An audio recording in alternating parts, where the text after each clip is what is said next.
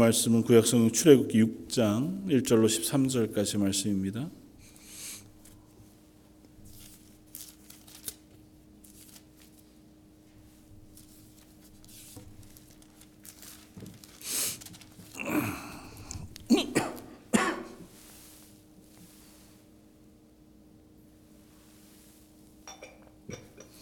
출애굽기 6장 1절로 13절까지. 저희였으면 우리 한 목소리 같이 한번 봉독하겠습니다. 어, 여호와께서 모세에게 이르시되 이제 내가 바로에게 하는 일을 내게 보리라. 강한 손으로 말미암아 바로가 그들을 보내리라. 강한 손으로 말미암아 바로가 그들을 그의 땅에서 쫓아내리라. 하나님이 모세에게 말씀하여 이르시되 나는 여호와이니라. 내가 아브라함과 이삭과 야곱에게 전능의 하나님으로 나타났으나 나의 이름을 여호와로는 그들에게 알리지 아니하였고 가나안 땅 곧 그들이 거류하는 땅을 그들에게 주기로 그들과 언약하였더니 이제 애굽 사람이 종으로 삼은 이스라엘 자손의 신음 소리를 내가 듣고 나의 언약을 기억하노라. 그러므로 이스라엘 자손에게 말하기를 나는 여호와라. 내가 애굽 사람의 무거운 짐 밑에서 너희를 빼내며 그들의 노역에서 너희를 건지며 편팔과 여러 큰 심판들로서 너희를 속량하여 너희를 내 백성으로 삼고 나는 너희의 하나님이 되리니 나는 애굽 사람의 무거운 짐 밑에서 너희를 빼낸 너희의 하나님 여호와인 줄 너희가 알지라. 내가 아브라함과 이삭과 야곱에게 주기로 맹세한 땅으로 너희를 인도하고 그 땅을 너희에게 주어 기업으로 삼게 하리라. 나는 여호와라 하셨다라. 모세가 이와 같이 이스라엘 자손에게 전하나 그들의 마음이 상함과 가혹한 노역으로 말미암아 모세의 말을 듣지 아니하였더라. 여호와께서 모세에게 말씀하여 이르시되 들어가서 애굽 왕 바로에게 말하여 이스라엘 자손을 그 땅에서 내 보내게 하라. 모세가 여호와 앞에 아뢰어 이르되 이스라엘 자손도 내 말을 듣지 아니하였거든. 바로가 어찌 들으리이까? 나는 입이 둔한 자니이다. 여호와께서 모세와 아론에게 말씀하사 그들로 이스라엘 자손과 애굽 왕 바로에게 명령을 전하고 이스라엘 자손을 애굽 땅에서 인도하여 내게 하시리라. 아멘. 하나님께서 호렙산에서 모세를 불러내시고 그로 하여금 이스라엘을 건져 하나님이 약속하신 땅으로 인도할 지도자를 삼으셨습니다. 하나님께서 모세를 부르셨을 때 모세가 그 부르심에 응답하는 데에도 시간이 참 오래 걸렸습니다. 저는 할 수 없습니다. 어, 제가 누구기에 하나님 저 말고 다른 사람을 보내십시오. 어, 그럼에도 불구하고 하나님께서 모세를 세우셨고 어, 모세가 가 이스라엘 백성들에게 말을 전하고 바로에게 들어갑니다. 어, 그러나 그 일 이후로 오히려 얻어지는 결과는 더 어려운 것밖에 어, 없었습니다. 바로는 그 이야기를 듣고 단호하게 거절하고 그리고 나서 오히려 상황을 악화시킵니다. 이스라엘 백성들에게 집을 주지 않고 그동안 어, 하루 동안 만들어내야 할 분량의 벽돌을 그대로 어, 만들어내도록 그러니까 집을 주, 주스러 다녀야 되고 거두러 다녀야 될 사람들이 필요하니까 훨씬 더 노동이 가중된 거죠. 어, 그 일을 다 하지 못하면 채찍으로 사람을 때리고 또 이스라엘을 더 괴롭게 합니다. 때문에 이스라엘 백성들에게서는 그 일로 인한 원망이 일어나기 시작했고 그 원망이 모세와 아론을 향하게 되어졌습니다. 어, 모세와 아론 입장에서 특별히 모세의 입장에서 이와 같은 일은 참으로 안타까운 일이 아닐 수 없는 거죠. 오늘 본문 앞쪽에 5장 어, 22절에 모세가 여호와께 돌아와서 아뢰되 주여 어째 이 백성이 학대를 당하게 하셨나이까 어째 나를 보내셨나이까 이게 이제 모세의 마음인 거죠. 하나님 오히려 형편이 더 어려워졌습니다. 하나님 말씀에 순종했더니 하나님 하라시는 대로 했음에도 불구하고 오히려 고통이 더 커지고 어려움만 생겼습니다. 어떻게 하겠습니까? 어떻게 보면 이것이 그리스도인들에게 어, 일어나는 어쩌면 그리스도인으로 사는 삶의 최초의 도전이자 믿음의 어, 시험, 질문이기도 하겠다 생각이 되었습니다. 하나님의 말씀을 듣게 되고 하나님의 말씀을 깨닫게 되면 보통 우리는 이전의 삶으로 돌아가지 못하고 하나님의 말씀에 순종하는 삶으로 나아가려고 합니다. 그리고 그렇게 되었을 때에 하나님의 말씀에 순종해 낸 결과가 이전보다 내 삶이 평안해지고 좋아지면 큰 문제가 없죠. 그런데 많은 경우 그렇지 않고 오히려 어려움이 생기더란 말이죠.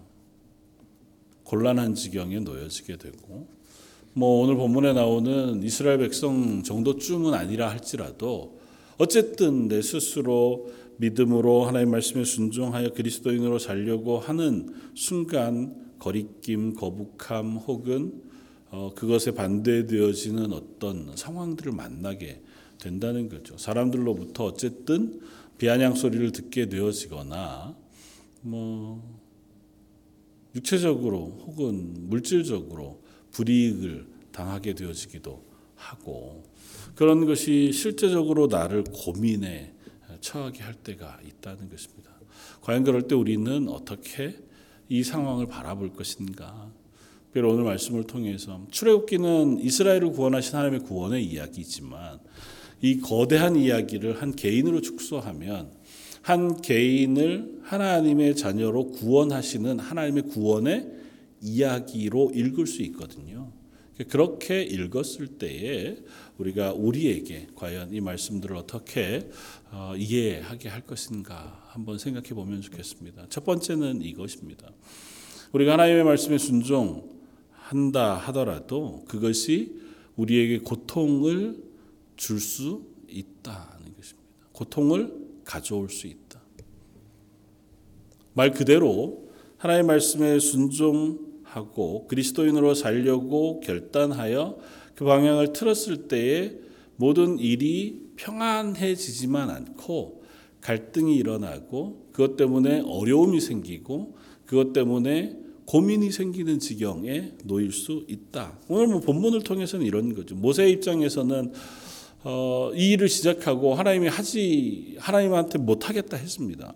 하나님께서 능력을 주셔서 모세를 보내셨어요. 지팡이를 뱀으로 변화시키는 이적을 보여주시고 또 손을 넣어 품에 넣었다 빼면 그게 문둥병이 되었다가 다시 낫게 되어지는 어, 이적. 또 마지막으로 나일강물을 퍼서 땅에 부으면 그것이 피가 되어지는 이적의 능력까지를 모세에게 어, 주셨고 그 능력을 가지고 모세가 나아갑니다. 그러면 하나님의 능력이 이 일을 시키셨고 또 억지로 모세를 등 떠밀어서 이 일을 하게 하셨으면 일이 순적하게 진행돼야 모세도 그 일을 감당할 수 있잖아요. 또 모세가 딱 막다트린 첫 번째 문제가 반대와 거절. 그리고 좀 더 나아가서 그것으로 인하여 이스라엘 백성이 만나게 되어지는 고통, 그리고 그 고통의 결과로 백성들로부터 듣게 되어지는 원망, 이 모세의 앞에 놓여진 일이 되어지는 겁니다. 오도 가도 못하게 되는 거죠. 난 하나님의 말씀을 전했습니다. 그런데 결과는 백성이 오히려 나를 향하여 원망하는 지경에 놓여지게 됐고 백성들만 원망하는 게 아니고 바로도 나를 원수로 여겨요. 그래서 내가 하는 이야기를 전혀 들으려고 하지 않습니다. 그러니까 내가 할 수 있는 게 없어져 버린 거죠. 사실은 믿음의 사람들이 성경 곳곳에서 이와 같은 일들을 경험하게 됩니다. 특별히 선지자들, 또 뭐 신약에서는 사도 바울과 같은 복음 전도자들, 그들이 하나님의 말씀의 열심과 하나님이 주신 명령을 따라서 하나님의 말씀을 선포하거나 또 전할 때에 그들이 들으면 하나님의 말씀인 줄 알고 순종하여 변화되었느냐? 성경 우리가 알잖아요. 보면 대부분 그렇지 않았습니다. 하나님의 말씀을 전하던 선지자들이 뺨을 맞거나 감옥에 갇히거나 혹은 물 없는 웅덩이에 빠지어 죽을 때까지 그곳에 던져지거나 혹은 사람들이 나를 죽이려고 하는 것을 피해 도망치는 일들이 허다했습니다. 선지자들이 자기 동네 혹은 말씀을 전하는 그 땅에서 환영받던 적이 없었습니다. 그 위대한 선지자 엘리야 엘리사 뿐만 아니라 이사야, 예레미야 그 모든 선지자들이 가끔은 그들의 선지자의 말에 응답하는 이들도 없지는 않았지만 대부분의 경우는 그들을 외면하고 그들을 죽일 듯이 도전해 오고 그들이 선포하는 말을 듣기 싫어 귀를 막고 그들의 뺨을 때리고 그들을 가두어 버리고 많은 그와 같은 일을 당했습니다. 하나님의 말씀을 전하는데요. 전등하신 하나님 그리고 그 전하는 말씀이 이스라엘 듣는 이들이 잘 되기를 기대해서 이들이 멸망하지 않고 생명을 얻게 하기 위하여 애끓는 마음으로 예레미야 선지자가 고백하잖아 내가 이 말을 전하지 않기로 다짐했다. 가도 마음속 깊은 곳에서 끌어오는 그 하나님의 말씀에 열심히 나를 주체할 수 없게 해서 그래서 또 나가서 말씀을 전할 수밖에 없고. 아 이제 그만하지 뭐. 해봐야 돌아오는 것도 없고 듣는 사람도 없고. 그래봐야 나한테도 돌아오는 거라고도 외면과 멸시와 뭐 분노와. 그 이거 내가 해서 뭐 하나? 하나님 이제 그만하겠습니다. 그렇게 이제 마음을 먹었다가 그 다음 날이 되면 또 어떻게 해요 하나님 주시는 마음이 너무도 견딜 수 없어서 하는 수 없이 떠나가서 또 그 말씀을 전한다고 고백하잖아요. 사도 바울은 왜 안 그랬습니까? 하나님의 말씀을 전하기 위해 이방의 여러 곳을 어, 여행합니다. 저희가 전도 여행, 선교 여행 이렇게 해서 사도 바울이 전하는 여행의 모습들을 우리가 생각해 보지만 아마 현실은 훨씬 더 어려웠을 거라고 생각이 돼요. 아무도 반기지 않는 곳에 가서 아무도 반기지 않는 복음을 전해야 하는 것이었으니까요. 때로는 그 복음이 들려지는 이들에게 환영받아서 교회가 세워지기도 하지만 그러나 가는 곳마다 바울을 반대하는 유대인들의 반대와 바울을 죽이기 위해서 혈안이 되어 있는 사람들의 시기를 만나게 되어졌습니다. 로마에 가 순교하기까지 사도 바울이 전도 여행을 떠나고 전도하던 그 모든 자리에서 사도 바울은 환영받았던 적이 그렇게 많지 않습니다. 심지어 소아시아를 향해서 복음 증거를 하겠다 마음을 먹고 길을 가려고 했, 을 때 성령님께서 사도 바울의 길을 막습니다. 사도행전 16장에 보면 하나님께서 그 길을 막으셨어요. 그리고 환상 중에 마게도니아 사람이 와서 나를 도우라고 하는 환상을 보여주십니다. 그래서 이게 하나님의 뜻인 줄 알고 마게도니아 지역으로 건너가 첫 성인 빌립보 성에 들어가서 하나님의 말씀을 전해했습니다. 결과가 어떻게 됐나요? 우리가 잘 아는 찬양처럼 빌립보 감옥에 갇혀서 손과 발에 착고가 매인 채로 채찍에 매맞아 그 속에 시간을 보낼 수밖에 없었고 그것이 풀려난 이후에 간수가 예수님을 믿었지만 그 이후로도 유대인들이 여전히 사도 바울을 죽이려고 해서 빨리 피해 다른 도시로 도망갈 수밖에 없는 지경에 놓였습니다. 하나님이 보내셨는데 하나님 내가 일로 가려고 하는데 일로 가려는 게 도망가는 게 아니에요. 요나가 다시스로 가는 배를 타고 도망가는 게 아닙니다. 하나님의 복음을 전하기 위해 이전에 갔던 성 아시아 지역 그곳에 더 복음을 전하기 위해 난 가려고 해요. 근데 하나님께서 길을 막으셨어요. 그리고 이 길을 여셨습니다. 그러면 하나님이 이 길을 막고 이 길을 여셨으면 가면 복음이 놀랍게 선포되어지는 일이 있어야 정상이잖아요. 하나님 보내신 일인데요. 하나님이 열어놓으신 길인데요. 하나님이 열린 문으로 인도해 주셨는데, 가 만나게 된 결과가 고난이더라고요. 이걸 어떻게 설명해야 합니까? 저 여러분들의 삶에도 어쩌면 비슷한 일들이 일어날 수 있습니다. 그리스도인들이 살아간다고 하는 것, 그리스도인이 구원받는 여정으로 생각할 때에 오늘 본문에서라고 생각하면 한 사람이 예수 그리스도를 믿고 구원 얻게 되어지기까지 그 일이 항상 순탄하지만은 않을 수 있습니다.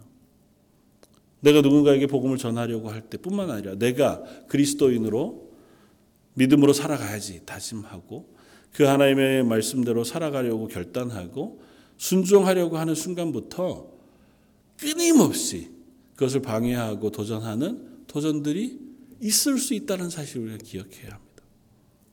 존 버니언이라고 한 사람이 쓴 천로역정이라고 하는 소설이 있습니다. 뭐 어린이 천로역정 이런 것으로 주로 많이 읽으셔서 근데 본래 천로역정은요 굉장히 신학적인 책입니다. 그리고 존 버니언이 천로역정을 쓸 때에 그가 감옥에 갇힌 채로 어, 그 책을 썼는데 이 존 버니언만 없으면 좋겠다. 그렇게 생각할 만큼 이 내용 안에 신학적인 참 많은 이야기들을 소설의 형태로 들려주는데 장차 멸망할 성을 떠나서 하나님의 나라를 향해 가는 이 크리스천이라고 하는 사람의 길 속에 얼마나 많은 어려움들이 있는지 모릅니다. 그리스도인이 살아가는 삶에 만날 수 있는 모든 것들을 거기에 썼어요. 어쩔 때는 유혹, 나태, 게으름, 때로는 고난, 도전, 위협, 병으로 혹은 육신으로 공격해오는 공격들, 세상의 유흥과 환락이 주는 유혹들, 학문과 지식이 유혹하여 넘어뜨리려고 하는 일들, 끊임없이 그가 하나님의 나라를 향해 가는 길을 막고 멈추게 하고 돌아가게끔 하는 그런 도전들에 대하여 쓰고 있습니다. 저희들이 걷는 걸음도 별반 다르지 않습니다. 우리가 믿음으로 살아가는 삶, 내가 하나님 앞에서 그동안 참 열심히 못 냈는데 이제는 열심을 내서 잘 살아야지. 내가 하나님 앞에서 잘 살겠습니다. 다짐하면 그 다음부터 믿음으로 사는 길이 잘 열려지고 평안하냐? 아니요, 그렇지 않더라고요. 그게 좁은 길의 시작이잖아요.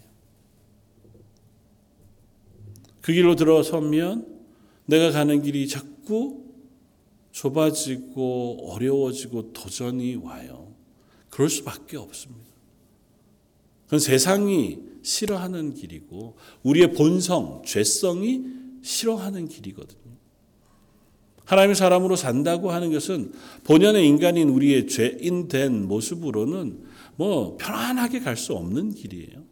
어떻게 보면 불가능한 길일 수도 있습니다. 하나님의 은혜가 아니고는 우리가 그 길을 갈 수 없을 만한 길이기도 해요. 그러니까 가다 보면 당연히 어려움이 생길 수밖에 없는 거죠. 그러면 그때 어떻게 할 거냐? 그냥 무조건 어려우니까 어려움을 견뎌라 그게 아니고요. 오늘 본문에 보면 그럴 때 어떻게 할 것이냐? 두 번째 문제를 하나님 앞에 가지고 나아가야 한다. 모세가 잘하는 부분도 있고 잘 못하는 부분도 없지 않습니다. 그가 하나님 앞에서 여전히 확신이 부족해요. 하나님이 이미 이 일을 앞서 몇 번 말씀하셨습니다. 네가 간다고 해서 바로가 네 말을 바로 듣고 보내주지 않을 것이다. 그래서 큰 이적을 몇 번이나 행한 이후에야 비로소 바로가 너와 이스라엘 백성을 보내줄 것이라고 하나님 말씀하셨어 이미 확정적으로. 그러니까 가면 당연히 반대가 일어날 것인 것에 대해서 어, 모세에게 말씀하셨으니 모세는 알고 있었어야 합니다. 그럼에도 불구하고 반대 부닥친 모세의 첫 반응은 두려움과 걱정. 그래서 하나님 앞에 나아가서 토로합니다. 하나님 이거 어떻게 해야 합니까? 하나님 왜 이렇게 하십니까? 내가 바로에게 들어가 주의 이름으로 말한 후부터 그가 이 백성을 더 학대하며 주께서도 주의 백성을 구원하지 아니하시나이다. 상황만 설명하는 게 아니고요. 하나님 앞에 원망하는 거예요. 하나님 이 시경이 됐는데도 하나님께서도 하나님의 백성을 구원하지 않고 계십니다. 이건 아니지 않습니까? 제가 뭘 해야 합니까? 모세 입장으로 충분히 우리의 생각으로 이해 가능하죠. 답답하죠. 뭘 내가 할 바가 없으니까요. 뭘 어떻게 해결해야 할지 모르니 하나님 앞에 부르짖으며 할 수 있는 말이 그거죠. 하나님 어떻게 해야 합니까? 하나님 좀 도와주십시오. 그래도 적어도 모세는 이 문제를 하나님께 들고 나갑니다. 아, 다른 길이 없었을 테니까 그럴 테지만 이것이 그리스도인의 방법입니다. 우리가 그리스도인으로 살아가기 위하여 결단했을 때 만나게 되어지는 문제가 생기면 우리의 발걸음은 반드시 그 문제를 들고 하나님께로 나아가는 것이어야 합니다. 하나님께 나아가 해결하지 않고 다른 방법으로는 해결할 방법이 없어요. 인간의 생각으로 아무리 지혜를 내고 내 나름대로 피할 길을 만들어낸다고 한들 그것이 바른 대답일 리 없습니다. 문제가 만나지면 우리는 그 순간 하나님께 들고 나아갈 수 있습니다. 하나님이 나를 보내셨으니 하나님 이 일도 하나님께서 맡아 주십시오. 하나님 저는 알 수 없으니 하나님의 은혜로 이 일을 해결해 주십시오. 이것이 모세가 하나님 앞에 나아갔던 방식이고 또 하나님의 사람들이 일을 해결해 나아갔던 방법이기도 한 것을 봅니다. 사도 바울이 빌립보 감옥에서 다른 것 하지 않았습니다. 바울과 신라가 착고에 채인 채로 그곳에서 다른 것 하지 않고 하나님을 찬양했다고 성경에 있습니다. 간수들과 주변에 있는 제수들이 다 듣더라. 하나님께 나아가는 것입니다. 하나님께 이것들을 맡겨드리는 거죠. 나는 방법을 알지 못하지만 하나님은 하나님의 주권 가운데 이 일을 주관하시는 줄 믿습니다. 하나님 극률이 여겨 주십시오. 하나님의 은혜로 이 문제를 해결해 주십시오. 특별히 사도 어, 오늘 본문의 모세는 하나님께 기도하면서 하나님의 백성들에 대하여 이야기합니다. 하나님, 제가 곤란합니다. 저를 이 일을 맡겨놓고 이 일이 이렇게 돼서 사람들이 날 원망하니 내가 괴롭습니다. 나 이제 못하겠습니다. 이렇게 기도하지 않고 하나님의 백성들이 고통을 당하고 있습니다. 하나님, 제가 하나님의 말씀에 순종하여 저들을 이끌어 내려고 말했다가 그것으로 인하여 저 백성들이 더 고통을 당하고 있습니다. 하나님 저들을 극률히 여겨 주십시오. 하나님 저들의 고통을 굽어 봐 주십시오. 모세의 기도에 하나님의 응답을 우리가 듣습니다. 하나님의 응답은 이렇습니다. 오늘 본문 우리가 읽었던 내용 2절부터 13절까지 하나님께서 하시는 응답의 내용들을 우리가 보게 되어지는데요. 첫 번째는 이것입니다. 하나님은 반복해서 6장 1절에 말씀하시기를 하나님의 계획에 대해서 다시 한번 선포해 들려주십니다. 6장 1절 여호와께서 모세에게 이르시되 이제 내가 바로에게 하는 일을 내가 보리라. 강한 손으로 말미암아 바로가 그들을 보내리라. 강한 손으로 말미암아 바로가 그들을 우리의 그의 땅에서 쫓아내리라. 이 이야기는 하나님께서 한두 번 하신 얘기가 아니에요. 처음 모세를 부르셨을 때도 하셨고 모세를 보내셨을 때도 하셨습니다. 모세가 다시 하나님께 왔을 때도 동일한 말씀을 하십니다. 그러니까 하나님은 하나님의 계획을 말씀하세요. 모세가 이야기하고 있는 문제, 어떤 현실의 어떤 어려움, 이것들은 중요하지 않아요. 하나님 먼저 뭘 얘기하시냐면 이 일을 행하시는 하나님에 대해서 말씀하세요. 모세야, 이 일을 계획하고 주관하고 이루시는 분이 나 하나님이라는 사실을 네가 잊지 말아라. 눈앞에 조그만 일들이 1희 1비 이렇게 저렇게 바뀌어진다고 하더라도 그것 때문에 하나님이 계획하신 계획이 흔들리거나 하나님의 주권이 놓쳐지지 않는다는 사실을 신뢰해라. 그래서 연결해서 하나님 거듭 말씀하시는 것은 2절부터 이렇습니다. 하나님 모세에게 말씀하여 이르시되 나는 여호와이니라. 하나님께서 6절에 7절에 8절에 계속해서 하나님이 나는 여호와라고 하는 사실을 계속해서 선언하십니다. 여호와라고 하는 선언은 앞서 모세에게 나타나셔서 하나님이 당신을 소개할 때 하셨던 말씀이에요. I am that I am. I am who I am. 나는 스스로 있는 자디라고 말씀하셨던 그 하나님. 그리고 여호와라고 하는 이름은 제가 반복해서 이야기하지만 하나님의 언약을 완성하시고 지키시는 하나님이세요. 그래서 아브라함과 이삭과 야곱에게 언약하셨던 언약을 내가 지키고 이루고 완성하실 것이다고 말씀하세요. 다시 말하면 예 내가 누군지 다시 한번 생각해 봐라. 우리가 어떤 문제에 봉착하게 됐을 때에 하나님은 말씀하십니다. 네가 믿는 하나님이 누구신지를 기억해라. 네가 신뢰하고 의지하는 분이 누구신가를 기억해라. 사실 하나님은 우리의 눈에 보이시지 않고 또 하나님은 오래 참으시기도 하고 우리의 일거수일투족 세세한 모든 일들마다 그때 그때마다 말씀하시고 그때 그때마다 반응하게 하시는 하나님이 아니셔서 그래서 하나님이 살아계신 줄은 알지만 우리가 어떤 문제를 만나게 되면 그 하나님을 의지하게 되기보다 이 땅의 문제들에 우리 눈앞에 보이는 피부에 닿는 그 문제들에 자꾸 우리는 흔들리게 되는 사람들이잖아요. 그때 하나님 말씀하세요. 아니다. 그럼에도 불구하고 여전히 이 모든 일의 주인, 이 모든 일의 주권자, 이 모든 일을 계획하시는 분은 하나님 여호와시다. 저 여러분들을 하나님께서 구원하시기로 작정하셨고 예수 그리스도의 보혈의 피로 씻으셔서 하나님의 자녀 삼으셨고 그리고 임마누엘로 내가 땅 끝까지 너와 함께 할 것이다 약속하신 하나님은 지금도 어제도 내일도 동일하신 하나님이라고 말씀합니다. 하나님은 어제나 오늘이나 영원토록 변함없이 동일하시고 또 그 구원을 이루시고 완성하시는 하나님이신 것에 대하여 성경 우리에게 가르치고 있단 말이죠. 그 하나님을 기억하자. 그 하나님을 기억하라는 것입니다.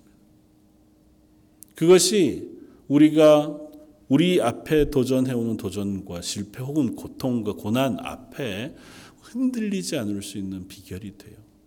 물론 그때그때마다 순간순간 그 문제를 이길 수 있게 하는 또 다른 위로들도 있죠.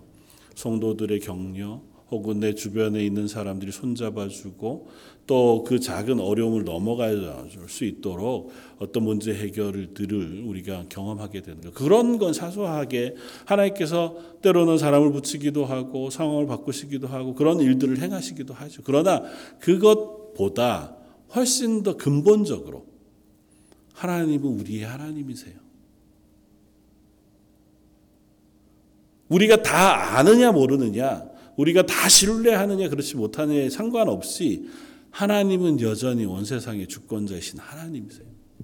이스라엘 향하여 내가 너를 구원하여 내 것이다 하고 선포하신 하나님은 그 일을 하나님이 하세요.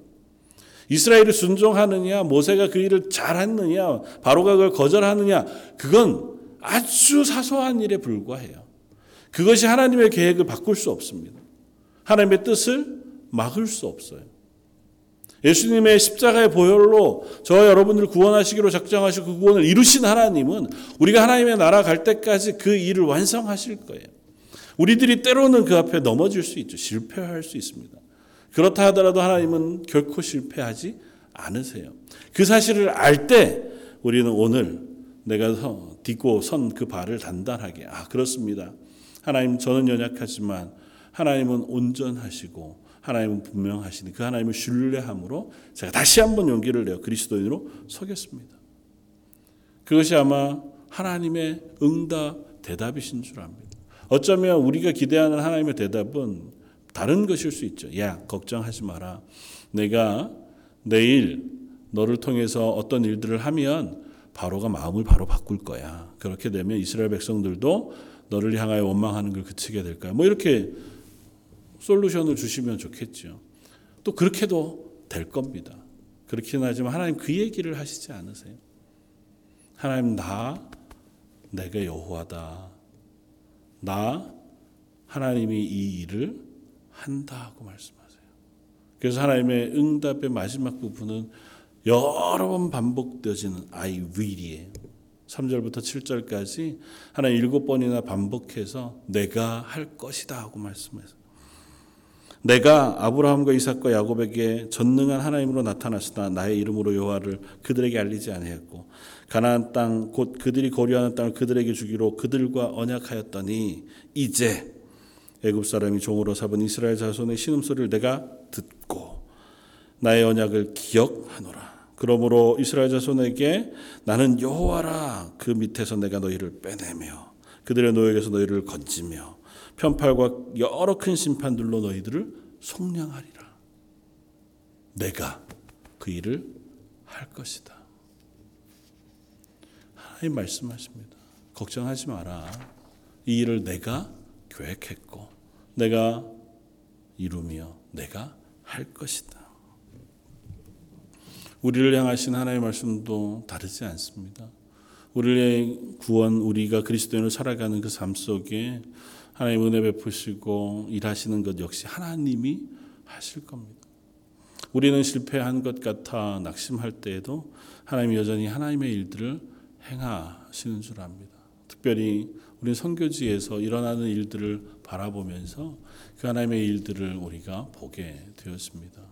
선교사님들마다 때로는 가서 선교 활동할 때마다 하나님의 큰 은혜가 그 땅에 임하고 회심의 역사가 일어나고 교회가 세워지는 선교지가 있는가 하면 또 어떤 곳은 아무리 가도 그 복음의 열매가 맺혀지지 않는 것 같은 상황 속에 선교사님들이 애써 아파하고 힘겨워하는 선교지들도 우리가 봅니다.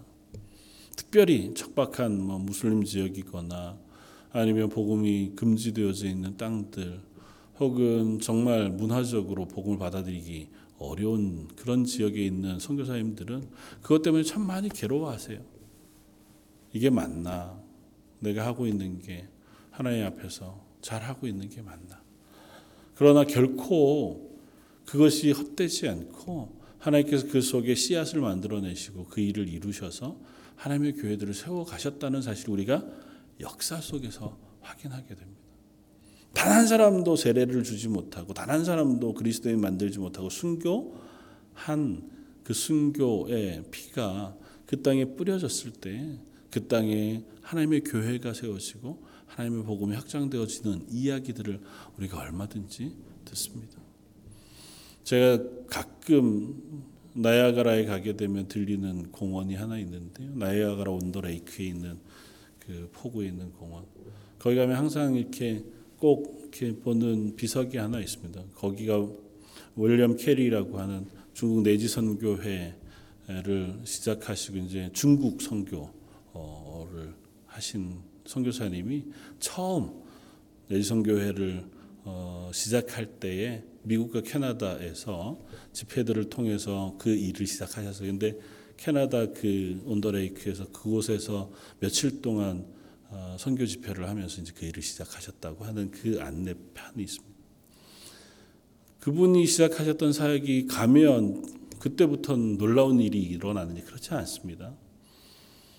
그분 때문에 어쩌면 한국에도 복음이 전파되어지는 그 길이 열렸거든요. 그러니까 서양의 선교사님들이 한국으로 직접 조선으로 들어오기 전에 이 중국에 있는 복음의 씨앗들이 한국에서 중국으로 오가는 이들에게 전파되어져 그게 한국 안에 복음의 밑거름이 되어서 교회가 생겨지게 되어진 아주 큰 일들이 일어나거든요. 그러나 그 일들은 오랜 기간 동안 아무 일도 없었던 것처럼 잠잠했습니다.